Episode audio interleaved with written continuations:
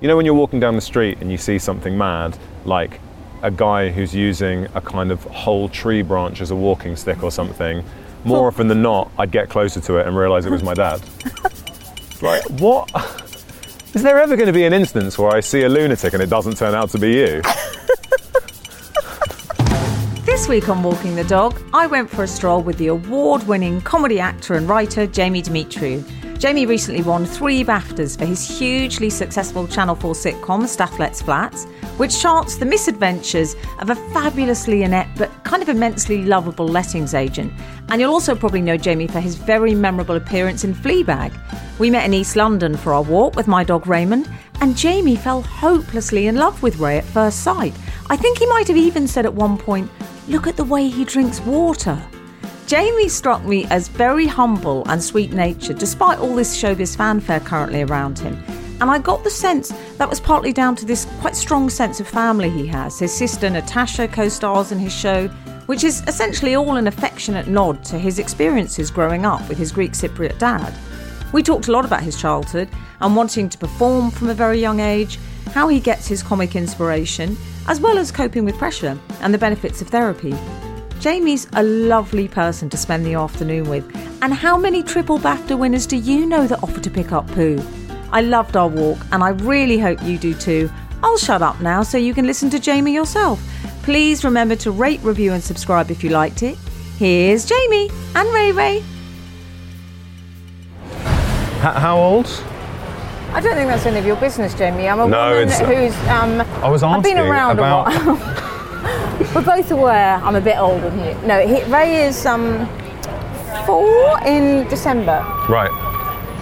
Are we recording, by the way? Oh, right. Yeah, keep it quite casual. No, I'm keeping. Well, asking if we're recording is the most casual there is, isn't it?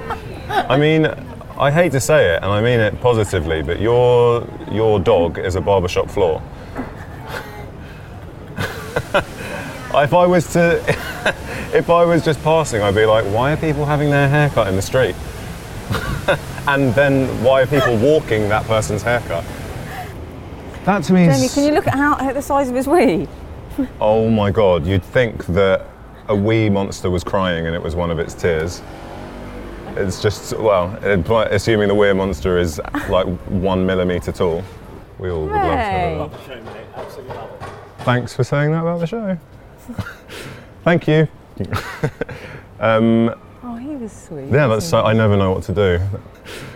So I'm very excited today because I'm a huge fan of this man's. And the train's about to go past. Just to ruin my intro, which is the only bit where I get formal, this is Walking the Dog, and I'm with the very wonderful Jamie Demetriou. Um, did I say that right? You say it properly, Demetriou. You just, yeah, you nailed it, yeah. Are you sure? Yeah. You I- sound quite polite. To no, to deviate from that would be to get it wrong. I think if you were to do one sort of one letter or I don't know, I don't know if there's intonation in my name, but I think you just did it exactly as I would. And do you want to talk us through? We're in your manor, Jamie. Um, well, it's my manor as of about six years. We're in London Fields, the much um, besmirched London Fields throughout lockdown. I mean, I wasn't in London for most of, well, for all of lockdown actually. I wasn't Why here for about that? four months. Well, um, uh, so I was uh, in America about two weeks before lockdown, and it was around the time that uh, COVID had sort of been seen as a bit of a joke, and people weren't really taking it seriously here. As I was, I, neither was I. So I went out to, I was in LA, and, and every kind of meeting I had, people were taking it more and more seriously as the sort of days went on. Sort of people like running a mile if you went to shake their hand or or kind of at dinner being like this is serious. Um, so by the time i came back to flew back to london i oh yes please. Can we just point out that was a Yes. dog Jamie said that to, not a oh yeah yeah yeah yeah. Half a difference Oh, I think oh, he's interested in my dog. oh that is a coat and a half again dog That's the pl- the play position. I love that. Oh.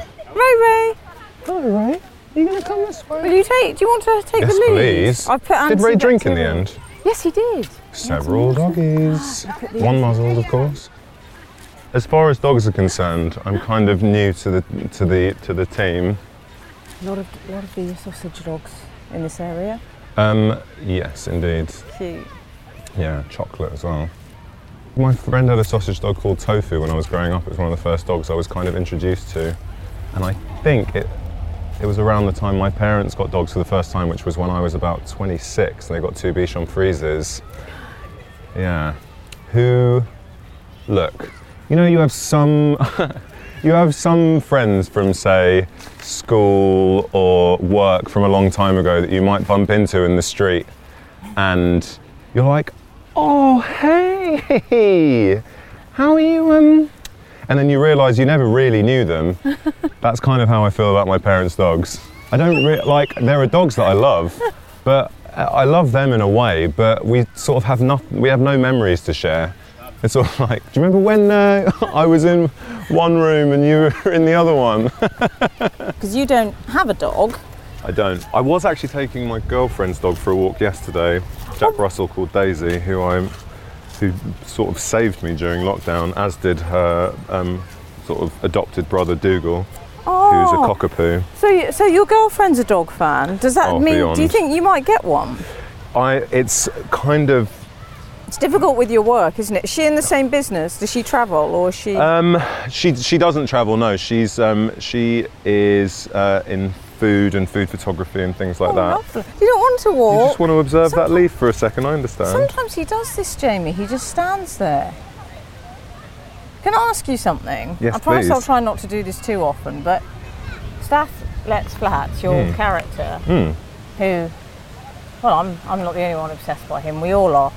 Can you give us, how would he react to Ray, do you think? Um, I mean, I think that he's. Uh, he, him with animals is sort of like it's, his head sort of goes triangle. He doesn't really know what to do. What would he say? And sort of, I don't know. And what? And is it? And it's not definitely just hair. There is sort of body in between the hair, is there? And in among, so it's not because from what I can see, we're sort of looking at kind of hair with a nose. And don't get me wrong, I've known some people who my uncle's sort of not far off here. With, he doesn't really, he doesn't really have a nose. Um, well, he does. He's just not very good at smelling things. Something like that, maybe. Off the top of my-! He's comfortable with his emotions, isn't he? Right, yeah, but I, I actually think that that's the um, that's you've sort of uncovered the whole foundation of the, the the reason for doing it was kind of like a wide boy who is broody Yeah. and is sort of quite happy to uh, let you know exactly. Oh, we've got a frozen doggy. Right, I'm going to pick you up because you're being very silly. Well, I want to get onto this character because obviously, as a, uh, and we will, um, who's won you this hall of BAFTAs. He. And I want to start with your childhood though. Okay. Big. why do, do you get? Why do you say it like that? I just think the whole.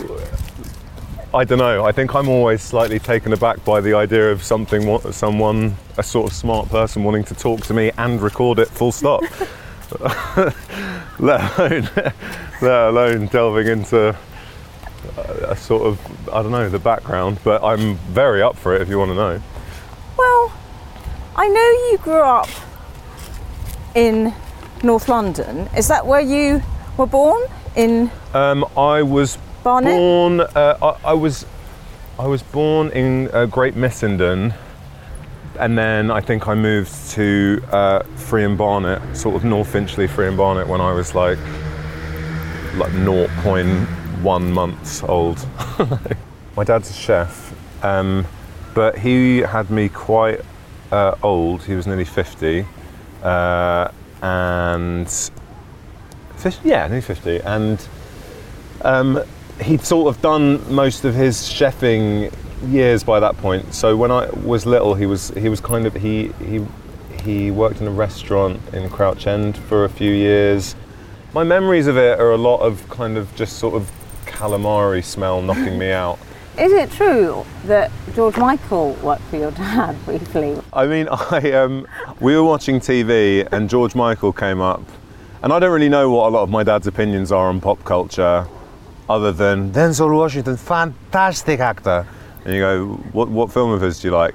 The, f- the one where he performs as an actor. but um, George Michael. So George Michael was on TV, and my dad went, ugh. And I was like, oh, there's an opinion. Do you not? do you not like? Do you not like George Michael? Sort of Greek, because you know Greek people tend to love any sort of Greek success story.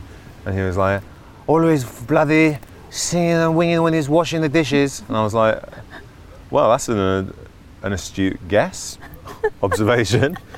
Why do you think that? And he was like, because he used to do it. Because he used to wash dishes in my dad's kitchen. And my dad saw him on TV singing and didn't think to go, he used to work for me. He just, he just, I don't even think he acknowledged that he was famous. He was just like, oh, that guy who washes dishes badly is on, te- is on telly again. And did your mum work at all, or was she a homemaker, or what was My mum had a plethora of jobs, whatever she could squeeze in uh, to try and make some money while she was uh, looking after us. We were quite needy. She was a children's entertainer. Was she? She was a nanny. She was. She did a course learning how to be a, a reflexologist, and then a course learning how to be a reflexology teacher. Uh, or that might have been the same course. I'm not sure. Uh, so she was a masseuse. She sort of did a bit of everything. She used to like eh, be a clown at my parties, and then sort of at my friends' parties. So I'm like, what the hell are you doing? How did you feel about that? Were you embarrassed? No, I loved Did it. Did you love it? Loved it. She was. She was. I mean, yeah, she was so great. She'd come on. She was the mum that everyone wanted to be the chaperone on school trips and stuff. She's got a very sort of childlike energy. She loves sort of. She loves uh, looking after kids. She loves dogs. She loves. Just sort of, she said she, she loves innocence. She just can't be bothered to be sort of arguing with people. And that, do you think that's interesting that she was sort of, uh, you know, those people that sort of fill the space in a room and make it, fill it with a, a nice, fun energy for people? I wonder if that's, you know, you and your sister are obviously performers. Do you think that comes from her, or do you think that's just something you're born with? I mean, my mum says that she wanted to she wanted to act when she was younger, but she's also very like, oh, you know, she's like, but you know, what, whatever was meant to be, bead. Uh, and then uh, my dad's got an amazing singing voice, and he's kind of a natural storyteller, even though his stories don't necessarily tend to make sense. They have a lot of life and energy to them. But I think that it's funny thinking about being a performer. I suppose comedy has sort of become. I always wanted to be an actor growing up. Did you? Yeah, from the age of like five, my mum said she heard me crying in the back of the car and asked what was wrong, and I said, I, I just, I just want to be an actor at five. Um, I think it's, I mean, that is a first world problem, not getting a part when you're five. Um, but I think ultimately, me and Tash, you know, obviously have to occasionally sort of go, why? I call her Tash. A lot of people call her Tash. Like, why the hell? Why did we both end up doing this? What, like, what was it that made that be the case? And I think we were both just constantly sort of uh, trying to, I don't know, put words to observations and try and trying to kind of articulate why things were funny to each other the whole time. So you and your sister, is it just the two of you? Uh, yes, yeah. Uh, the, my, my dad uh, had three children uh, in a previous marriage, but he got married very young. I think he was married about 18, and I think he had three kids by the time he was 21, 22. Really? Yeah. Um, he has a mad story, but he. Um, so yeah, me and Tash are. Tash is my only first sibling. Yeah. I mean, we. I think it was just sort of. There was so much to observe. There was so much sort of weirdness occurring that I kind of think. Uh, I'd call it a coping mechanism, but that sort of implies there was like dangers afoot. It was Yeah. like it, it, it was just like we, it was like okay, let's. It was just a, a way of kind of processing everything. Yeah. You know, my dad's from like a completely different world. He's had a very surreal life, and as a result, this exuberant, quite, uh, you know, specific character has emerged. Um, and he, uh, you know, I mean, he's he's nearly 80. He moved Is to the? UK. Yeah, he moved to the UK kind of against, almost against his will when he was like 12. And he still has the, a thicker Greek accent than most people I know who live in Cyprus. I mean, ha- he hasn't shaken it, and, and he was 12 when he came here. Why do you think that is? I, I think it's because kitchens and, and chefs, um, you know, especially around the time he became a chef, which basically was as soon as he arrived, or, or like a, he'd wash dishes. Hello. doggy. Hello. This is a cute one, Jamie, isn't it? Yes, indeed. You just said just now, well, you know, that your sister and you were sort of exposed to kind of colourful characters, I suppose. But you know, I would say a lot of people are, Mm, but they don't see that as material. They don't store that away as material. perhaps. Yeah, that's a good point. Uh, I don't know. If I'm completely honest, I think the reason it's kind of difficult to introspect about or analyse is that we were we weren't sort of in kind of like a a writer's room then being like right okay let's nail these things. We were just I mean as most people do most like you say most people will see something mad observe it discuss it laugh about it. Um, you know I, I can I think I can honestly say hand on heart that I uh, the idea of ever being able to do what I'm doing now professionally I mean, it's it it was beyond possibility. Like it really, really. Really? Yeah, I, I just I never I never knew. I never Did knew you know anyone. actors or performers? or did- Absolutely not. It took me going to. I went to Bristol Uni, fluked, by the way, through an administrative error. I shouldn't have got in. But I, I went there, and it took me going there to learn that the National Youth Theatre in London even existed. I, I didn't even like people were like, so you like NYT or what, like how like how is your sort of how have you tried to push your career? I was like, I sang a song at Christmas to my family. no, I actually I was a member of Chicken Shed Theatre Company When you were growing a up. kid? But that but you know that wasn't that was a kind of you know that was more like life lessons. My dad sort of like in you know it's not his responsibility to know. Neither is is it my mum's I think to know like right this is you know, he's had a really hard life. It's like, why is it his responsibility to be like, hang on, my, my son just said he wants to act. My daughter just said she wants to act. How can I get them into the West End? It's like, it's hard. It's like, it's near impossible. He's got enough stuff to work out. He's working a million hours a day. But it just so happened that a few uh, people were having dinner at his restaurant and they mentioned that they were starting a kind of mini theatre company where kids could come once a week and join. He was like, "Oh, my son, or my daughter wants to." Uh, da, da, da, da." Um, and we ended up going there, and I was there for 15 years. But that said, it never occurred to me that it could actually be a career. I mean, Really? you can dream, and I'd sort of, I'd probably say it, be like, "I'm going to be an actor when, when I'm in, uh, when I've got hair on my chin." Um, but I never believed it at all. I mean, I'm still kind of like squinting. Were you funny though, Jamie, as a kid? Did people always say, "Oh, Jamie," you know, you know how people stand out as the funny one in a group of friends? Was that your role? Would you say with your know. mates growing up? Maybe not. Maybe not. I definitely wanted to be. Uh, I don't know. I was definitely. We, me and my sister's party trick, as it appears to still be today, is telling stories about my dad. And we do the voices and, and stuff like that. And I think people generally into that. Actually, in my year six school play, I played one of the dinner ladies from our school, Mrs. Evans.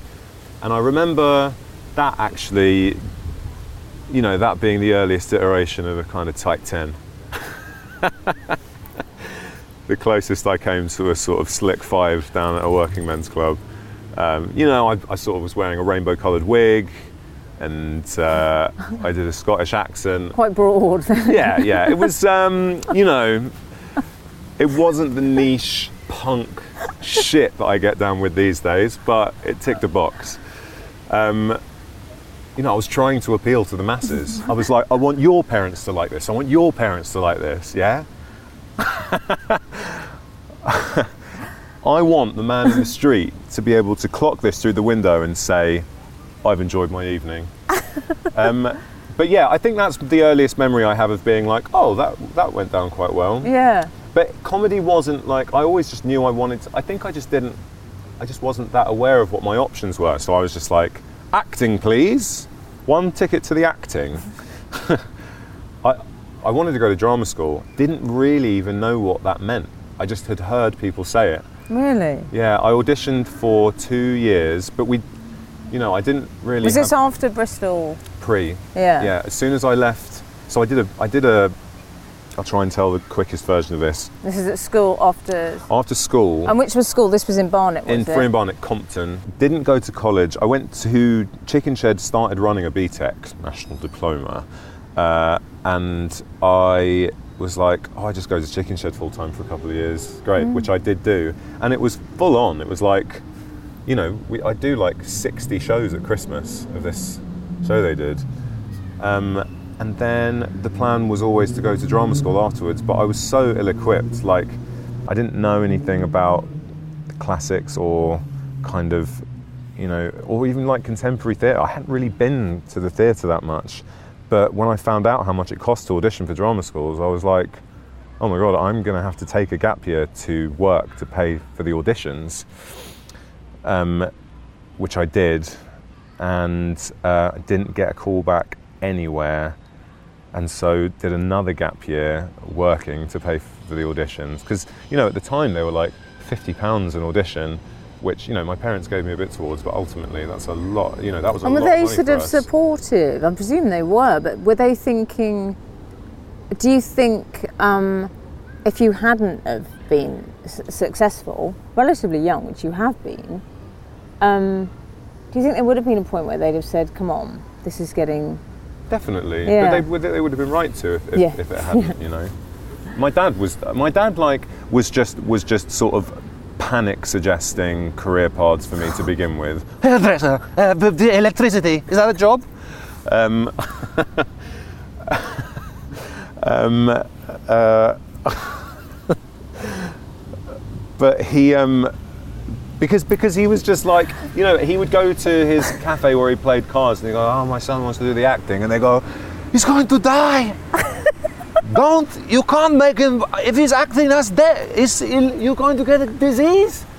like just like people were like, "You can't," and so he just panicked for me. But at the same time, he, he also wanted to kind of nurture. So he was sort of. I mean, now he can't get enough of it. Does he? Does he like the fact that you're successful? Isn't that sweet? Yeah, he's very. I mean, he half gets it. I think he knows it's he knows it's thumbs up, not thumbs down, and that's enough for him. It's like, and it's good. He calls me. Ta- Tash, my sister was saying to me the other day that um, she's like, I've just realised, I you know, anytime Dad calls and he says. Got any good news for me? She's like, I could have just been saying yes every year and just every time he called. Because usually we're just like, no, not, literally nothing new, it's been one day and blah, blah, blah. And she's like, he doesn't need to know the fact, he just needs to know that the news is good. She could go, yeah, I just got a bin. And he go, oh, You're kidding. When? When? What time? Do you have the receipt? Can I see it? Send your mom some photos. he just he just wants to know that oh. all's good. But you know, like I mean, so as you mentioned, I was very lucky to have some award success recently, and I, and my mum said that he he like nearly hit the roof. He was so he what they watched it on telly, Oh, as did I because there was no ceremony. that's weird. Yeah. Um, and she said that he was like, I've got to call everyone, I've got to call everyone afterwards. And, and she was like, okay. And she went, all right, I'll leave you to it. And then she came back in and she was like, do you want me to write down what's happened so that when you tell people, you know? So she left him to kind of call relatives and whatever. And, but she left him like a piece of paper being like, you know, the name of the awards, how many there were, blah, blah, blah. And, uh, and she said he came back, she came back into the room, papers just screwed up on the floor, and he's been like, And he went to, he's now living in the age of the Hollywood sign. Or not that, but that sort of stuff. Just like uh, whatever sort of comes to his, whatever comes to his head. So, I mean, I don't want to. I feel like I'm uh, the greyhound racing to get out of the gates, wanting to make that connection into Stath Lets Flats. You leave drama school. Well, I did go to drama school. Oh, you didn't. You went to Bristol. I so ended, went well, my yeah. sister persuaded when, my, when I was auditioning for the second. Time, I mean, thank you for thinking I went to drama school. I did. Do you know? But you are very technical. Physical comedy seems a big part of what you do. I think. Would you not? Or do I you think not? I think I stumbled into that being the case. Maybe, yeah. I definitely have an, an inherent lack of coordination, and I think I just lean into it. I'm a very wobbly boy, and I kind of think I've been like, well, I was, I'm rubbish at sports. I've really, I'm like bad at computer games. I'm sort of bad at like a lot of kind of stereotypically masculine stuff um, like that. And I think that I was like, right, I've got to make a virtue of sort of having a horrible running style, and just be like, that's just okay. I'm gonna call. I'm gonna. I'm gonna call that out before you can take the mick out of me for it. I'm just gonna be that kind of thing. you look like you would be the good-looking guy in the class who. You're looking a bit shocked. You, you look like you would be. I'm just getting ready to correct you. really? Is that not no, your? uh, I don't. I don't think so. I don't know. It's impo- uh, how, could, how could I imagine if I agreed? Yeah. No. Yeah. Yeah. No. I was a catch. You'd be I am surprised. a catch. Oh really? yeah. I'm sure. You, I like asking people because I just think it's interesting. Do you think you're good-looking? I mean that. There's a war zone going on in my head, working out how to answer that question. Do I think I'm? I, I, I probably think I'm. I think, with regards to that, I'm probably a glass half empty and full of too much Greek hair. you can't drink that water.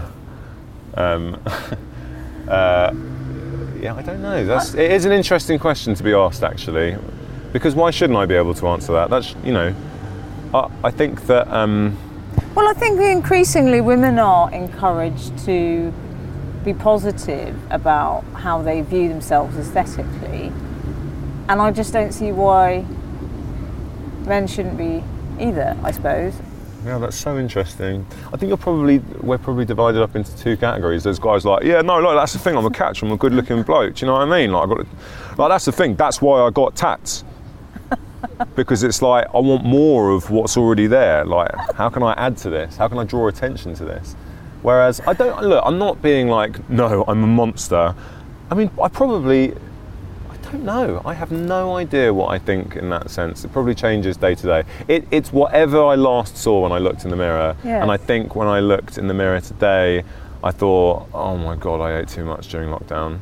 Because do you know what? Funnily enough, for Stath and talking physical comedy, when I, because I mean, you know, you talk about the period pre and I hope you can hear the waft of my uh, quotation fingers on the, on the podcast here before I was famous, um, which Yeah, I you looked very alarmed when I said that. I said, I'm afraid we have to do boring bit before you're famous. And you looked really panicked, as if I think it was almost like, oh, I don't want people to think I think that of myself. Yeah, I mean, is that, what it is? That's. I mean, you're you're getting to the core of me, Emily. I, I don't, but not. I think that you're right. It's it's more. It's less. I don't want. I don't want to be that, because I I don't mind being anything as long as the the the, the work is liked. I suppose. yeah. Like, as long eh, you know everything's as long as it's for the right reasons, etc. Um, but yeah, I mean, building building up to making the show was a long, long time. I mean, I got the. We made a short for it when I was 24. That was just like a little online thingy, and Channel 4 gave me a script commission to write it, and I'm like, oh my god.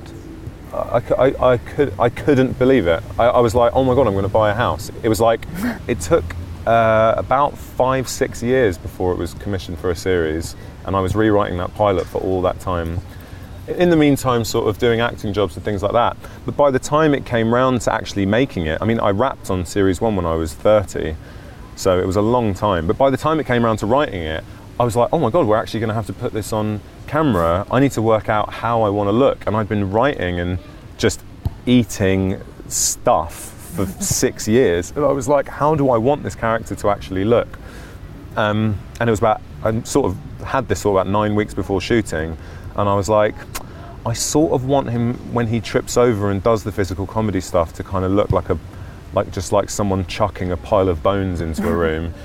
So the character that you play, Jamie Stath, Yeah. who we'll describe in more detail, but but something he does is he has a curious vernacular, doesn't he? And I describe it. I'm going to ask how you describe it, but Yeah. I tell you how I describe it. When you tell me about your dad, I Yeah. think he was from an older generation where you learnt English from an even older generation and from newsreels and in quite a formal way.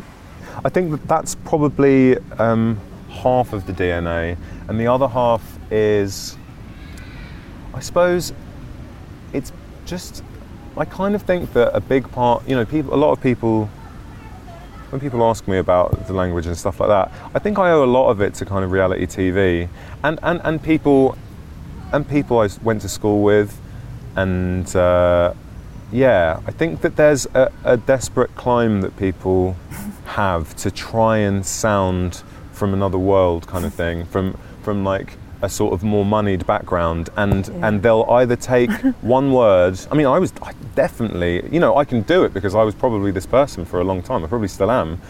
They'll, ta- they'll, they'll hear like a word like accomplished and be like, right, that's my word for the year, and I'm going to apply that to anything good. So like, this cereal is actually very uh, exquisite, accomplished, and uh, deliberate. Um, uh, or, or, you know, so using things in the wrong way, but then, but also it's like, you know, when you see those like talking heads in the first episode of the, any series of The Apprentice, it's like, you know, people really, they don't really question whether or not it's right. They just sort of go head first into it, you know. It's like, I'm going to give you a deal that you try to refuse, and I guarantee we're losing and refusing, and you're cruising out of the tube station. and, and like, and but most people around, apart from the, the cameraman who's like that, what is he talking about? Most of the people around are going like, very good. Wow, all those words rhyme. Wish I'd said that. Exactly, like, man, I need to work one out. It's kind of like films, it's films and TV, it's like what, like my dad, a lot of the stuff my dad picks up, like, I remember me and my sister finding it hilarious growing up when he started re- adding man to things at the end, like with a little sort of cool nod. Like, hey, Jamie, man, we're going out today, man. Uh, where did you get that? And it's like he's probably heard someone say it on like a cop drama, like, like, yeah, listen, man, I know you're stealing, kind of thing. It's like, ah, I like the way this fits in my mouth too, kind of thing. and, and like you know even like in arguments and stuff it's like people can be sort of lost in like a whirlwind of, of fury and still be like cut the shit all right you know what you've been doing and you've been doing it to me my whole life i love things like that things like adding like my whole life or like or like just putting one of my favorite things is putting tonight at the end of stuff just to sort of make it seem like cool and American. Me and my friend Andrew have this list of like stuff that you add to kind of make things cool. It's like Coca-Cola at the end of things, or like sneakers, or New York City, or kind of I don't know, like Well, it's also that idea of like when you go on holiday and you see in the market there are those T-shirts, and it's like New York City, 1989 or something with a star. And you're like, 1989. "Why- did you pick that year? Right, Because yeah. you thought someone would think, hey, that's what I want as a brand, is the concept of being in New York City in 1989. Oh yeah, totally. Keep rolling, LA or something. keep rolling LA. Are they suggesting LA should keep rolling, or is it just like they're telling you where the keep rolling is taking place? True stars. True stars. Oh my god, you should be a costume designer instead. You know, you talk about it like I got this commission. That must have been you were acting a, a lot, and you were doing very well, weren't you? Because you went to Edinburgh initially with a review show, and you yeah, got great reviews, didn't you? Uh, at, at uni, we were sort of, uh, we did like, I did a sketch show a year. I didn't know what Edinburgh was when I went up to Bristol and I got asked, I was like, do you, do you want to come to, the, to Edinburgh this summer? I was like, what, for a month? to do what? They were like, comedy. I was like, why didn't we do it not on summer holidays? I like to relax on my summer holidays. and then I ended up going to Edinburgh for three years with a student sketch troupe, really getting into it. Uh, and meeting some of the funniest people in the world. I mean, Ellie White, who's also in Stath, she plays Katya, and she's my sister's double act partner now, actually. Um, uh, well, now has been for forever. Uh, she, we were in a sketch troupe together with Charlotte Ritchie, who's also in Stath. She plays yeah, Harriet yeah. in episode three of series two, uh, and and a few other a few other pals. Just like l- loads of people who it was like, oh my god, I I love what you do in a way I can't even describe. It's like that, you know, like your favourite show when you're you're little.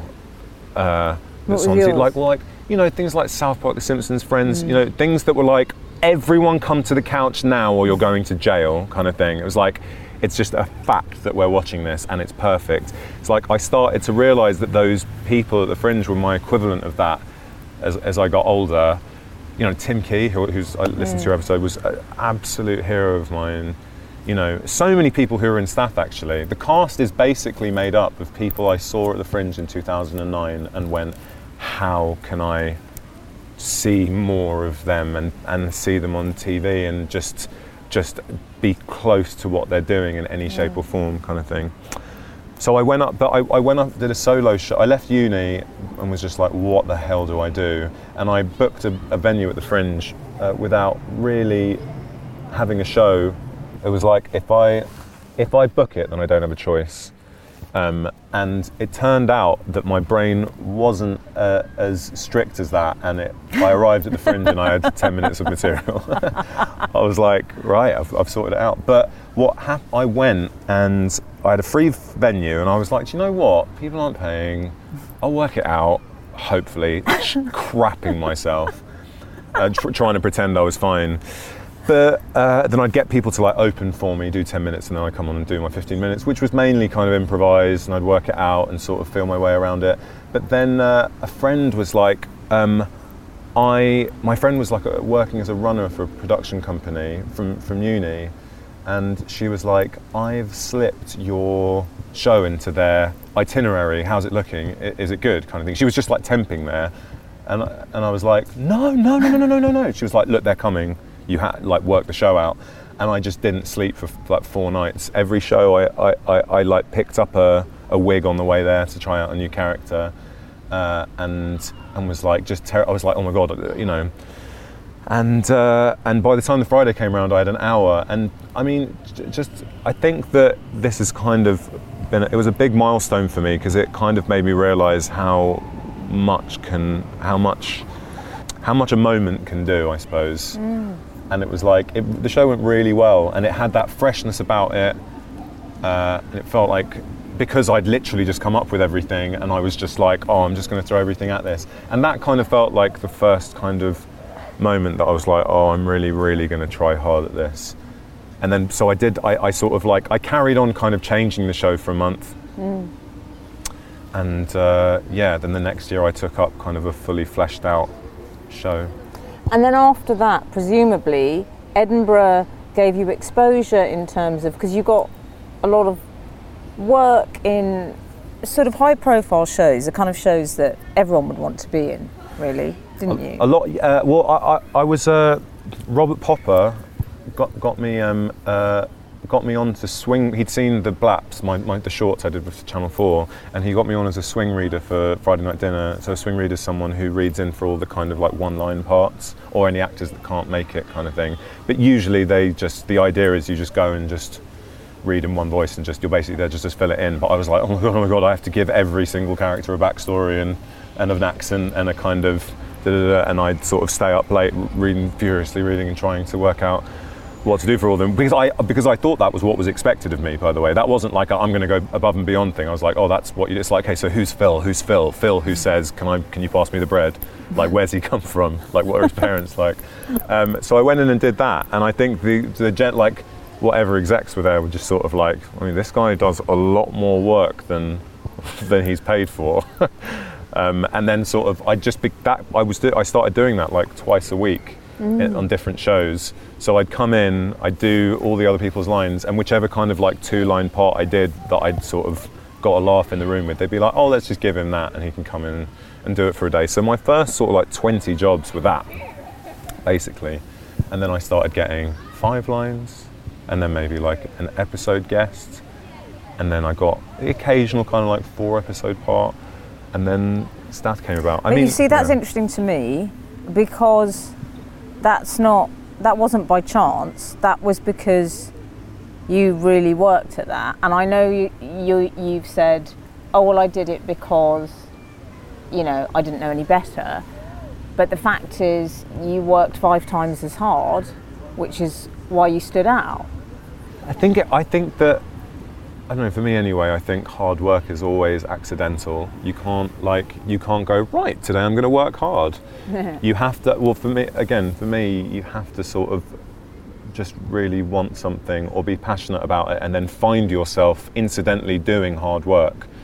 You know, I, I find I get writer's block really badly and really easily, and it's Do you? because if I try and I always uh, uh, apply the same logic to sleep. When I can't sleep, I have to get into a position in bed where I shouldn't be able to sleep, like with my head sort of like hanging off. Do you, do you know what I mean?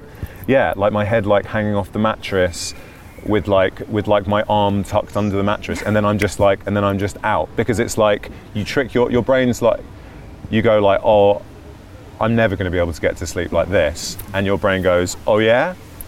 Well look at this. You're out it's like it's the same with hard work it's like if you go right I'm going to do hard work your brain goes no I'm not if I if someone was to be like do you want to do you want to go out tonight I've got the best evening imaginable planned my brain goes tell you what this would be a good night to do some work I'm like uh You've won. Was it three BAFTAs you just won? Uh, yeah. it's weird. It's pause. weird. It's weird to The hear. The adorable pause. There was a lot of pressure. It was a kind of go big or go home thing, really, wasn't it? Did you did you have a sense of not wanting to compromise over any aspect of it? Um, I think to an extent, yeah. I mean, I'm not like. I think there's a difference between compromise and collaboration, and I think that I am, I'm, I'm up for whatever is a good idea, kind of thing. But there are definitely kind of, um, I suppose there are kind of, there there are rules in my head that I can't articulate that that are tonal or or sensibility based or um, almost just like aesthetic textural like things that things that like I can't explain why but they just are the case kind of thing. There are there are like certain guidelines like for example I don't like um, you know w- I- a, a bit of a mission statement was I think I've said this before um, a bit of a mission statement was uh, a lot of sitcoms are um, full of people making very smart jokes and uh, no one's laughing at them in the world. What if we make a show where everyone's making stupid jokes and everyone's laughing at them? Because that feels truthful to me. Like, you know, you if you want to sort of listen into any sort of like table at a pub or a cafe and everyone's laughing, you listen to what they're saying. It's like, I tell you what, uh, bloody school, more like poo. poo. no, because I hated school, and everyone's like that. Oh my god, Jason is the funniest person I've ever met in my life. Um, s- that, that felt like a kind of a bit of truth, which you know, it's it's the, the, the foundation of the show is kind of comedy. Everyone's trying to be funny all the time in it. The characters are trying to be funny all the time. So that was a bit of a, I suppose, a rule to an extent. You know, I'm always looking for intonation to sound natural and for the jokes to be coming from character versus kind of cleverness. I think there's a tendency sometimes to write a stupid character, but their jokes are actually quite smart. You know, as in like you're, they're, they're they're sort of quite neat, Yeah. and I, I like the the kind of uh, fragmented nature of like someone trying to really trying to say something intelligent uh, and failing. you know, Tell me about doing Fleabag because yeah. was that where you first? I suppose that was a sense of people thinking, "Oh my God, it's it's you." Like that brought you to a very Fleabag was uh, an amazing thing for me, you know, uh, and you know even just watching Phoebe work and and see, you know, she's she's a real amazing force on set, you know, and and watching that kind of authored you know delivery of a concept was like just like a revelation actually um, and, and to see someone so in charge uh, but while being like just such a lovely presence as well you know it did wonders i mean I, I kind of think that it's very difficult to commission there's not a huge amount of money in comedy uh, and it's very difficult for, for um, schedulers to commission a show um, you know, especially with someone people don't know in it. And I think, I imagine Stath probably was given a helping hand in its commission by my, my part in Fleabag and how Do you think wild so? it went. I, I mean, that's a, that's you know that's conjecture, but I, I, I often think it was around the same time that the series got commissioned was after it, it came out, and yeah, How do you find fame? uh, I don't find it, if I'm honest. I really don't. I mean, you know, I, I, I get the occasional, uh, well, these days, social distance selfie, um, but I, it's. I, I think stat, Stath's viewing figures are, are, are, very low. They actually, they actually are, and, and that's not self-deprecating. It's like, it's, you know, it, it, it, it feel, it sounds like it is, but I'm talking, I'm talking stats and admin. It's like, it's not it's not like on the radar in the same way a lot of things are. So I do get to live quite a nice kind of, you know, I'm just sort of bobbing around. But you get the occasional person, and that's lovely. I don't have a problem with that. The only thing I have a problem with, which I'm sure everyone says to you, is just like an impersonal shoving of a phone in your face, mm. which kind of feels like an extension of social media kind of short mindedness that you're like, oh man, what is this photo documenting? Do you, do you have like a bird watching sheet and you're just ticking it off? What are you going to tell your friends when you show them that photo? Look what I saw. Look what I saw. This person. It's like you might as well just show them a photo of me on Google Images.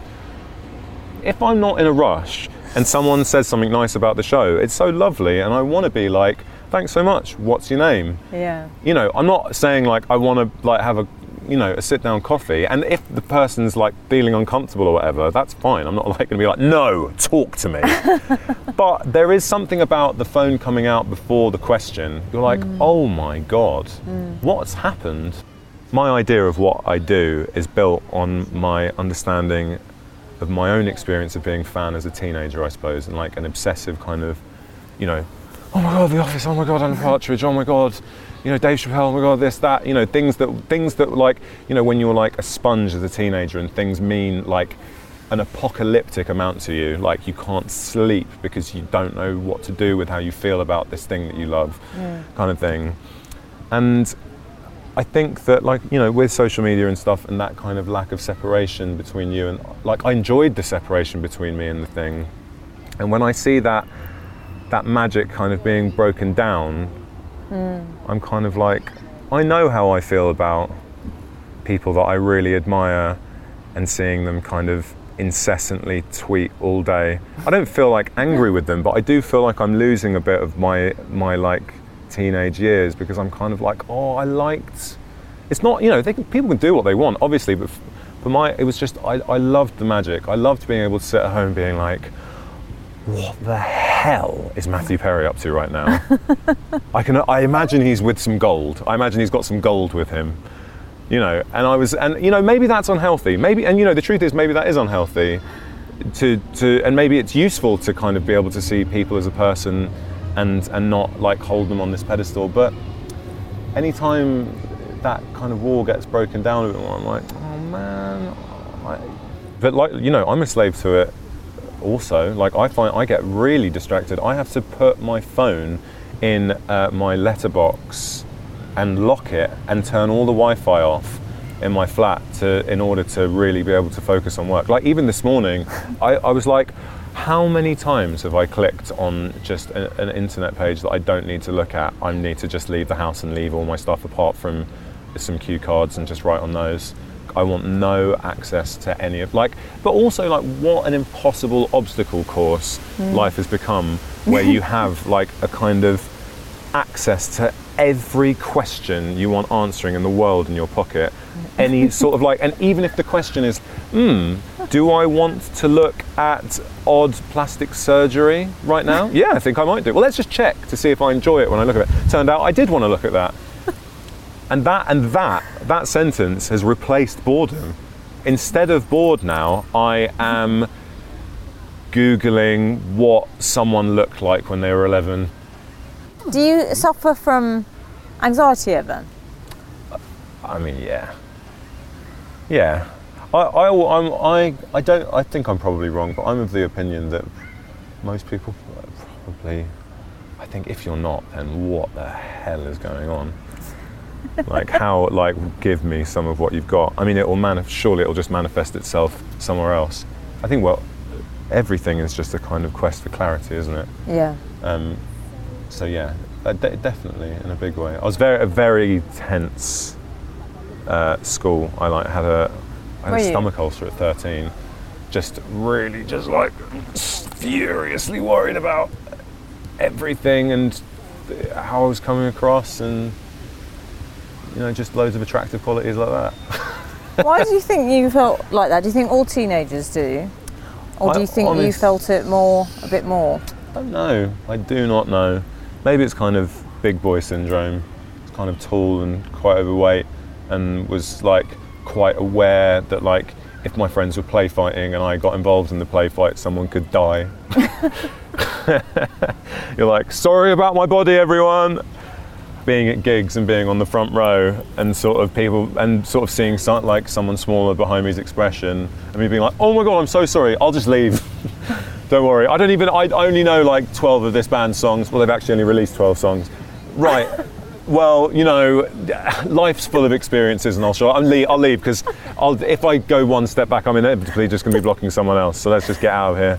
Right, so that makes you slightly fearful of taking up space. And I think it's interesting that when you do character comedy, you're inhabiting another space. You know, you're not coming on stage. There is a difference with that, isn't there? Because you're not saying, ladies and gentlemen, this is my view on the world. You're you're sort of um, it's more of an acting performance. i what I'm saying is, I think it's probably more suitable for people who are a bit more introverted than loudmouth. Ah, p- Your type of comedy. Perhaps. I mean, I wouldn't necessarily. I think it, you're probably right. I wouldn't necessarily call myself an introvert. I feel like I feel quite confident, like uh, as in like in in social situations and stuff like that. Uh, but I think I probably think a lot about what I'm going to say before I say it. How's that been like feeling a sort of hot property, I suppose, in America? Because presumably that's people want are interested in you now, aren't they? Um, You're having meetings in Um, I think that you. Uh, I, oh God, I mean, obviously, I'm just becoming tongue-tied. A wise actor once told me that you've got to get your shit right uh, where you come from before you start flitting off to LA and stuff like that. And and and this was like a few years ago, and I was like, right, yeah, I need to lay in. I need to really sort of nail stuff and stop sort of looking over the fence kind of thing, and just like if it feels go on the go on the kind of like merit of a pro- go do stuff on the merit of a project not on the the necessarily the size or like the, the otherness of it Yes. uh, yeah. I suppose like it's um yeah I mean and Will you you, do series three then? uh, I hope so I hope so I'm really pleased for your dad. This must be so exciting for him. And your is your mum's still around, right? she is yes Yeah. yes yes they live together strangely Oh, are they still together? no they I, they broke up while my mum was pregnant with me but they still live together yeah I think. How did that feel when you and your sister were growing up? Then was that a bit? Well, it was all we really knew. I suppose it's looking back on it where you're like, whoa. But they kind of, I think they were both just like, I don't want to be the one who doesn't live with the kids. and then that kind of just stuck, and now they're kind of like, oh, what am I going to do? Go looking for a flat? Um, I think we're all right, kind of thing. But no, they're lovely.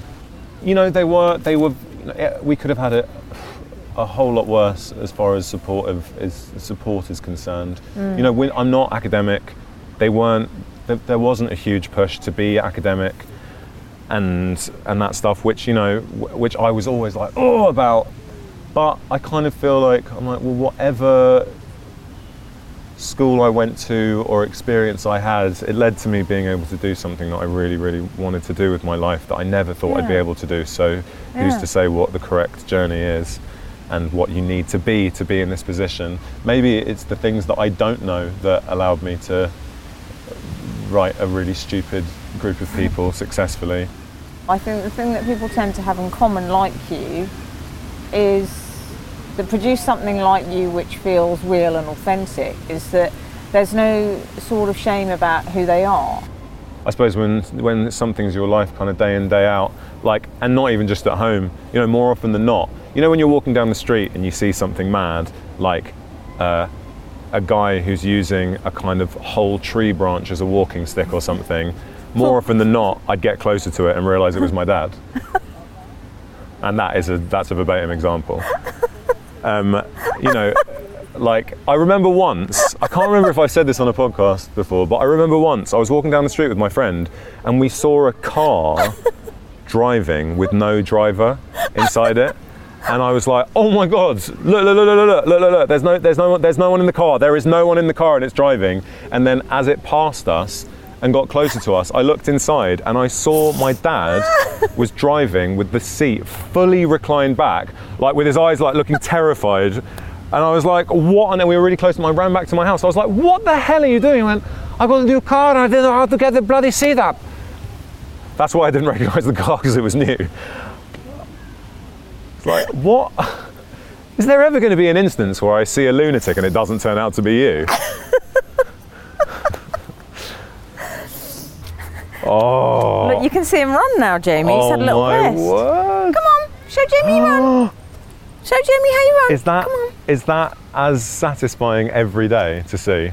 I mean, I can't is. imagine getting bored of that visual and that. oh Do you know God. he's a real? He's my equivalent of an antidepressant. I can. Do you know what I mean? I, I mean, yeah. I mean, I, I've my girlfriend's dogs.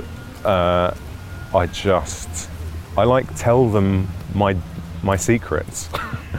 I'm like, as in, like, I, I, they're the, I properly like to talk to them about how I'm feeling. Remind me with your dog situation. So they had the Bichon. They've got So the Bichon. I was I was probably quite I was probably quite offhand about the Bichons. I love the Bichons. I just they just you know there are some dogs that just are like it's not a, it's not rude. They're just like I don't want to acknowledge you. and these are the ones your parents got These are my mum and dad's dogs who they uh, I mean absorb like they lo- they want them as to be part of them. They love them so much and they give them so much joy. I actually think my parents' dogs, and they're actually my parents and my sister's dog. They those dogs love my parents and my sister so much. It's like they've got no love left for anyone else. It's like they are, and I'm like that's fine. But my uh, So do they still live with your parents? uh, they sort of split their time between them and and Tasha's house. Yeah. But my my girlfriend's dogs, my girlfriend's uh, Daisy and Dougal, and they are lovely. I spent all the lockdown with them. Come on, Ray. You, Jamie needs to go to the toilet. It's not all about you. It sort of is all about him, and I'm fine with that. I'd, hap- I'd happily rupture a bladder over that dog. Why did you move around here, Jamie? Um, to East London? Do you just like all my friends vibe? around here, Yeah. and uh, yeah, that was a big old pull.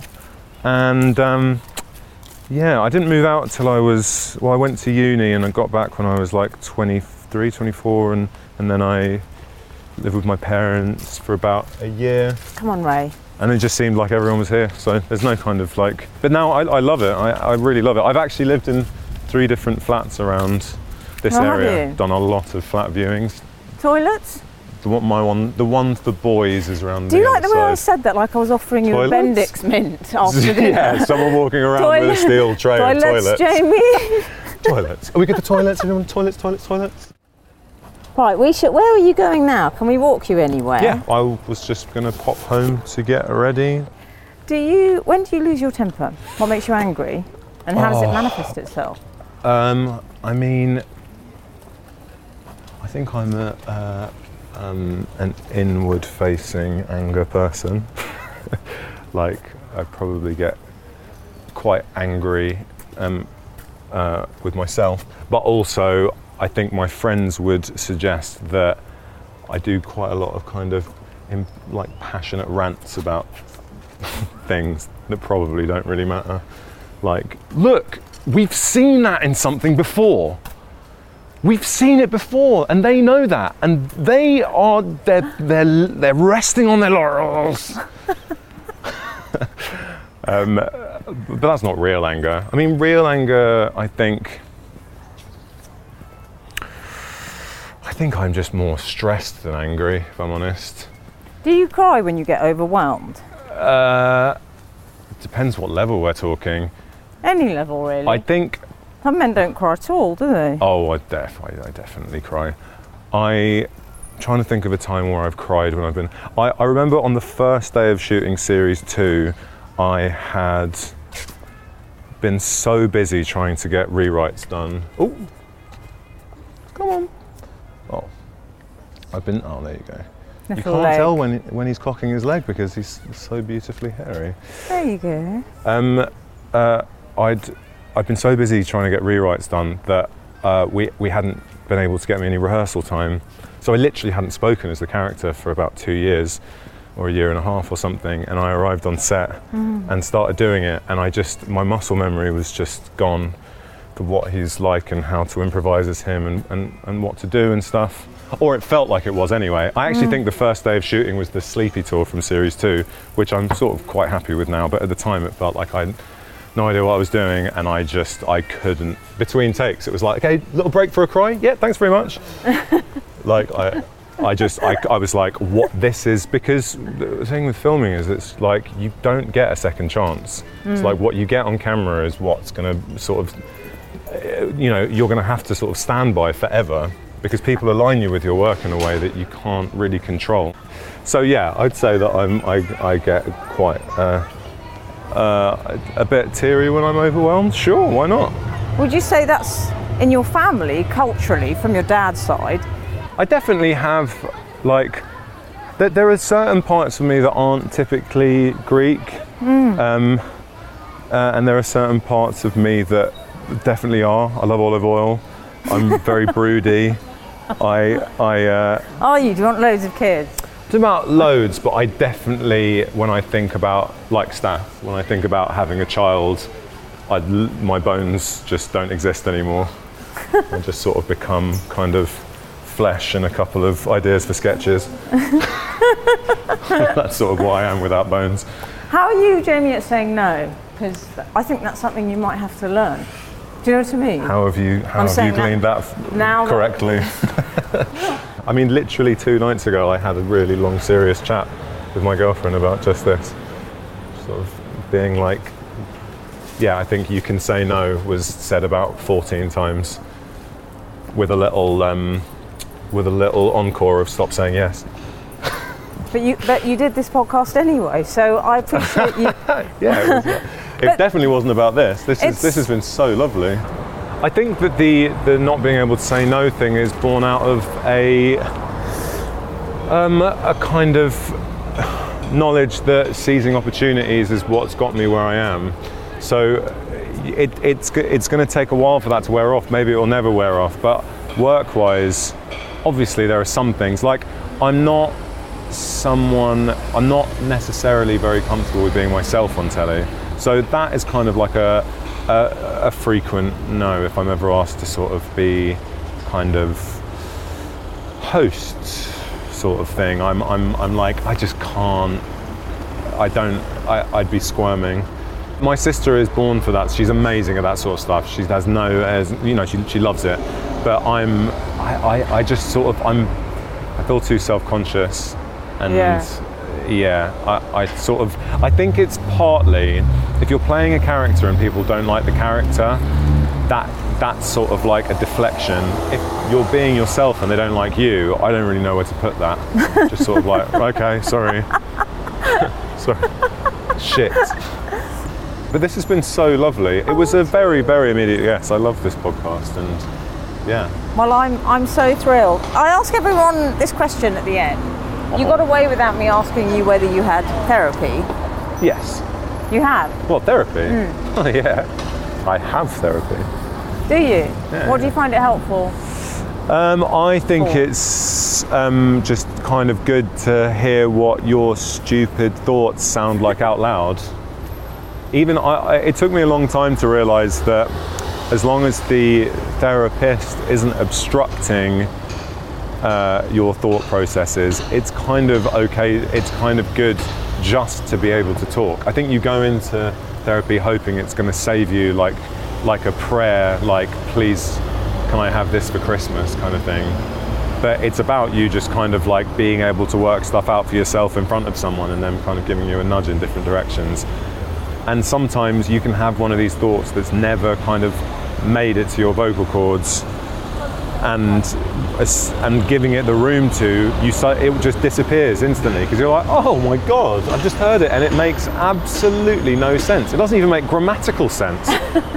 It's not it's not even i mean i don't you, is it even are they words? I don't know. It's like i don't know what the hell i was talking about. Fine okay that one. Don't need to worry about that anymore.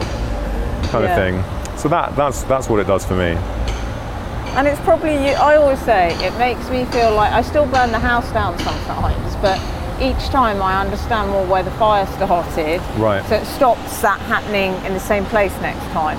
yeah yeah that's a great way of putting it should we probably should we get to your house Say goodbye. Jamie, thank you so much sweetest. for coming on. Can you, Bye, smorgasbord. I really hope you enjoyed listening to that and do remember to rate, review, and subscribe on iTunes.